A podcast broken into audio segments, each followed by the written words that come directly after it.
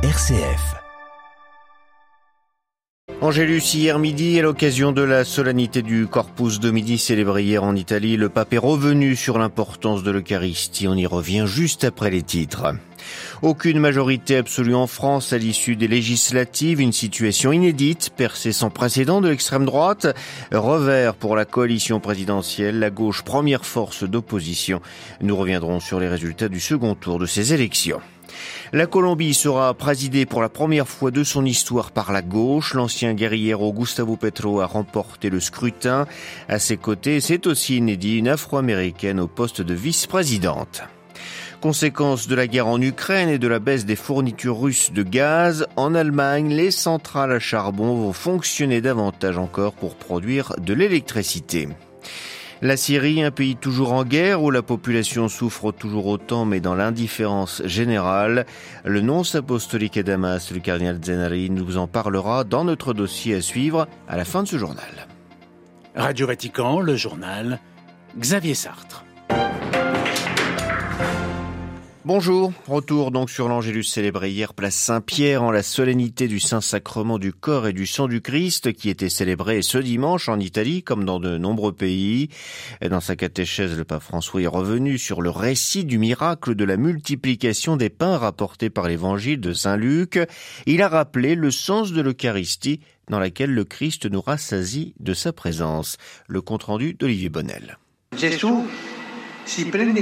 Jésus prend soin de la grande foule qu'il a suivie pour écouter sa parole et être libéré de divers maux. Dans l'Eucharistie, chacun peut faire l'expérience de cette attention aimante et concrète de Jésus celui qui reçoit avec foi le corps et le sang du Christ ne mange pas seulement, mais il est également rassasié, a rappelé le pape. Alors que les disciples conseillent à Jésus de congédier la foule pour qu'elle aille se trouver à manger, Jésus veut aussi pourvoir. Le miracle de la multiplication des pains et des poissons n'advient pas de manière spectaculaire, a dit le pape, mais plutôt discrète, comme aux noces de Cana. La foule peut alors se rendre compte que le Seigneur présent dans l'Eucharistie prend soin de tout l'homme et de tout homme. Il nous appelle à être citoyens du ciel, mais il tient compte aussi du chemin que nous devons affronter ici sur terre. François a aussi mis en garde contre le risque de réduire l'Eucharistie en une dimension vague, lumineuse et parfumée d'encens qui n'a rien à voir avec la réalité du quotidien. Notre adoration eucharistique est vraie si nous prenons soin du prochain comme le fait Jésus. Autour de nous, il y a faim de nourriture, mais aussi de compagnie, de consolation, faim d'amitié, de bonne humeur et d'attention, a-t-il fait remarquer. Jésus ne nous offre pas seulement de l'aide pour avancer, mais il se donne lui-même, a-t-il poursuivi. Il se fait compagnon de voyage, entre dans nos histoires, visite nos solitudes et redonne sens et enthousiasme. Cela nous rassasie, nous donne ce plus que nous cherchons tous, la présence du Seigneur dont la chaleur change notre vie et sans laquelle tout deviendrait gris. Olivier Bonnel et après la prière de l'Angélus, le pape a évoqué la Birmanie, d'où revient le cri de douleur de tant de personnes qui manquent d'une assistance humanitaire de base? Des personnes, a poursuivi François, qui sont obligées de quitter leur maison parce qu'elles ont été brûlées, de fuir la violence. Le Saint-Père se joint à l'appel des évêques de cette terre bien-aimée pour que la communauté internationale n'oublie pas le peuple birman, pour que la dignité humaine et le droit à la vie soient respectés, ainsi que les lieux de culte, les hôpitaux et les écoles. Plus de précisions sur notre site internet www.vaticannews.va. Une assemblée nationale inédite en France au lendemain du second tour des législatives. Jamais elle n'a été autant divisée. La coalition présidentielle subit un revers important, perdant la majorité absolue. Elle devra nouer des alliances pour permettre au gouvernement de gouverner. L'extrême droite, elle, réalise une percée sans précédent, tandis que la coalition de gauche devient la première force d'opposition. Les précisions de Marie-Christine Bourson. Pour la première fois depuis 2002, un chef d'État français n'obtient pas la majorité absolue à l'Assemblée nationale. Le parti d'Emmanuel Macron perd une centaine de sièges à la Chambre par rapport à 2017. Dès hier soir, la première ministre Elisabeth Borne a prôné le compromis. Mais les oppositions de gauche et de droite rejettent pour le moment tout pacte de gouvernement. À gauche, le résultat est décevant pour Jean-Luc Mélenchon, le chef de la France insoumise, qui, fort de son alliance avec le Parti communiste, les écologistes et le Parti socialiste, visait la majorité dans l'espoir que le président nomme M. Mélenchon à la tête du gouvernement. À droite, les républicains perdent leur statut de principal groupe d'opposition au profit du Rassemblement national qui multiplie par dix le nombre de ses députés par rapport à 2017. Cependant, le désaveu du parti présidentiel et plus largement de la classe politique se lit dans un taux d'abstention qui, cette année comme en 2017, est plus élevé que lors de tous les autres seconds tours des législatives organisées depuis 1958, date de naissance de la Ve République. Marie-Christine Bonzon pour Radio Vatican. Autre scrutin sans précédent, sinon historique, la présidentielle en Colombie. Le second tour avait lieu hier et c'est le candidat de gauche, Gustavo Petro, qui l'emporte. Avec cet économiste et ancien guerriero, premier président de gauche de l'histoire du pays et une vice-présidente afro-colombienne, féministe et écologiste, tous deux issus de milieux modestes, la Colombie fait sa révolution. À Bogota, Anne Proenza. La victoire est historique et sans contestation possible. L'économiste et ancien guerriero Gustavo Petro a obtenu 50,44% des suffrages, trois points de plus que son adversaire, le millionnaire populiste Rodolfo Hernandez. La participation de plus de 58% est elle aussi historique. À partir d'aujourd'hui, la Colombie est autre, c'est un changement réel, ce n'est pas un changement pour nous venger, ni pour générer plus de haine, a déclaré le président élu dans un long discours consensuel. Je suis la première vice-présidente afrodescendante de Colombie, s'est réjouie sa colistière, l'incroyable Francia Marquez, avocate féministe et militante écologiste. Les défis sont cependant grands. Gustavo Petro, qui se présentait pour la troisième fois à la présidence, hérite d'un pays en crise. D'une part, la pauvreté et les inégalités chroniques ont largement augmenté avec la pandémie. De l'autre, les violences des acteurs armés se sont aggravées dans de nombreux territoires. En attendant son investiture le 7 août, le nouveau président a remercié la marée juvénile et féminine qui a contribué à sa victoire. En écho, la fête et l'euphorie se sont répandues une grande partie de la nuit dans les rues de Bogota. Anne Proenza, Bogota pour Radio Vatican. L'Ukraine s'attend à une intensification des attaques de la part de l'armée russe, mais nous sommes prêts, a déclaré hier soir le président ukrainien Volodymyr Zelensky, rappelant que cette semaine serait historique pour son pays, les 27 États membres de l'Union européenne devant donner leur accord à la candidature de l'Ukraine. Sur le terrain, les combats se concentrent toujours dans la zone de Severodonetsk, cible numéro un des troupes russes qui se préparent également pour marcher de nouveau sur Kharkiv, qu'ils avaient tenté en de prendre au début du conflit. La guerre en Ukraine, on le sait, a des répercussions sur l'énergie, notamment en Allemagne, où les centrales à charbon vont être davantage sollicitées pour produire de l'électricité. Le gouvernement fédéral a dû prendre cette décision hier pour répondre aux baisses de livraison de gaz russe en Europe. Un coup dur pour le gouvernement allemand auquel participent les écologistes. À Berlin, Delphine Herbolier. C'est un pas que le ministre écologiste de l'énergie n'aurait jamais imaginé franchir. Robert Habeck l'a pourtant annoncé dimanche. L'Allemagne va devoir utiliser davantage que prévu ses centrales à charbon pour produire de l'électricité, avec des effets négatifs sur les émissions de CO2 du pays.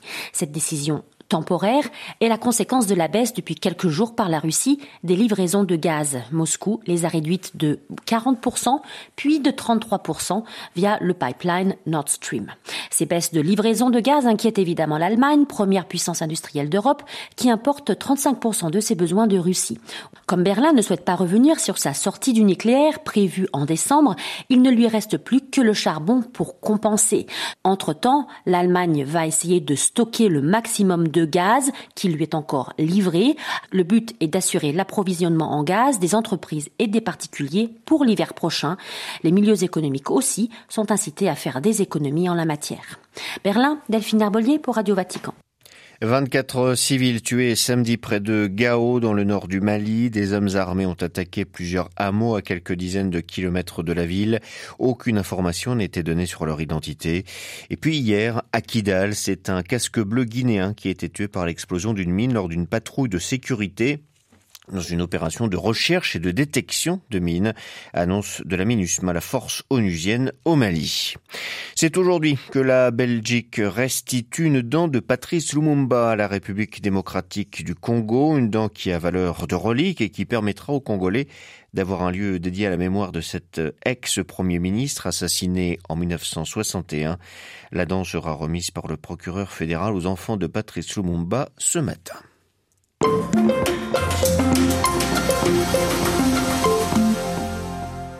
Il est l'un des visages de l'Église catholique en Syrie. Il a accompagné les années de guerre qui ont déchiré le pays et mis le pays à genoux. Le cardinal Mario Zenari, nonce apostolique à Damas, est un témoin privilégié des souffrances du peuple syrien. Arrivé il y a 13 ans sur place, Monsieur Zenari est aujourd'hui le doyen du corps diplomatique en Syrie et l'un des rares diplomates à n'avoir jamais quitté la Syrie malgré le conflit. Présent à Rome ces jours-ci pour participer à l'Assemblée générale de la La réunion des œuvres pour l'aide aux églises orientales, le cardinal italien a rencontré le pape François dans la matinée de samedi. Ce matin, dans notre dossier, il revient sur sa rencontre avec le Saint-Père et sur la vie quotidienne des millions de Syriens, un quotidien qui devient de plus en plus invivable pour des millions de personnes et qui est désormais très loin des projecteurs médiatiques. J'ai commencé en lui disant, je vous transmets sempre les salutations très, très, très cordiales, très dévouées des évêques, des séries, des chrétiens et des gens en général, parce qu'ils ont beaucoup de respect vers, les Saint-Père. Mais je dis, malheureusement, je vous, je vous porte ici sur votre table aussi la souffrance qui, qui est pire de la souffrance que, que je, vous ai euh, transmis l'année passée. Et aussi, aussi, je dis, j'ai aussi la tâche de vous porter, transmettre pas le désespoir, mais, mais le manque d'espoir de beaucoup de gens, beaucoup de gens, beaucoup de chrétiens, beaucoup de, jeunes qui ne voient pas la sortie de cette crise, qui voient que la, la, la série est oubliée, disparue d'immédiat parce que ça fait deux, trois ans qu'on a parlé beaucoup de la crise pays, notre voisin, euh, le Liban, qui continue malheureusement. On a parlé du Covid et maintenant, depuis quelques mois, on parle de l'Ukraine et la Syrie. Les gens s'aperçoivent qu'ils sont oubliés. Vous avez évoqué la, guerre en Ukraine. Quel est l'impact de cette guerre aujourd'hui sur la Syrie? Bon, on, on, sentait déjà la crise, même avant la crise euh, de l'Ukraine venir, surtout pour les problèmes alimentaires. Et, naturellement, il y a aussi les problèmes des sanctions qui, on espère, doivent tomber. Mais, mais, mais vous savez, la, la situation politique s'est aggravée pour la Syrie parce qu'en Syrie, nous avons l'armée russe qui a sauvé ce gouvernement. La Syrie a a pris une position euh, dans le contexte mondial de cette guerre d'Ukraine et ça a aggravé la position de la Syrie et la situation, par exemple, de, de la levée des sanctions est devenue encore plus problématique. Il y a surtout les sanctions de l'Union européenne il y a les sanctions de l'Amérique qui sont encore plus dures. Ils vont punir ceux qui vont aller en Syrie pour construire, pour faire partie de l'économie. Mais la situation de l'Ukraine, même du point de, vue politique pour la Syrie, a aggravé la, la, la, situation. Y compris à Damas, où vous vivez, vous avez vu euh, et vous voyez euh, cette réalité, cet appauvrissement euh, de la population, la vie est devenue très chère. Je crois qu'il y a un problème pour, pour, se procurer du pain même. Est-ce que vous pouvez nous raconter? On a remarqué depuis un an des choses qu'on n'avait pas remarquées, même pendant la guerre. Il y a, il y a des gens qui, qui attendent devant ceux qui, qui vendent le pain, qui font la queue pour acheter les pains subventionnés par l'État parce qu'ils n'ont pas, pas d'argent. Et, nous avons aussi, par exemple, qui m'a touché beaucoup, les, cuisines populaires où on prépare à midi quelque chose de chaud et on le distribue euh, aux familles pauvres, mais, mais là-bas, quand je suis allé chez quelqu'un de ces, de ces cuisines populaires, ils m'ont dit on ne peut pas, on a dû réduire parce qu'on ne trouve pas de gaz, d'essence, on ne trouve pas de mazout il n'y a pas d'électricité. Vous pouvez imaginer, toute la vie est bouleversée. Vis-à-vis de cette situation, il y a le manque d'espoir, surtout du côté de la jeunesse. Partout où je me déplace, la demande est aidez-nous à partir, à quitter le pays. Mais qu'est-ce qu'on dit à un jeune Syrien euh, aujourd'hui qui vient vous voir et qui dit je veux quitter mon pays? Écoutez, au début, je cherchais de l'encourager. Maintenant, je n'ai pas de réponse. Je n'ai pas de réponse. Interrogé par Olivier Bonnel, le cardinal Mario Zenari, le nonce apostolique à Damas était ce matin invité de Radio Vatican.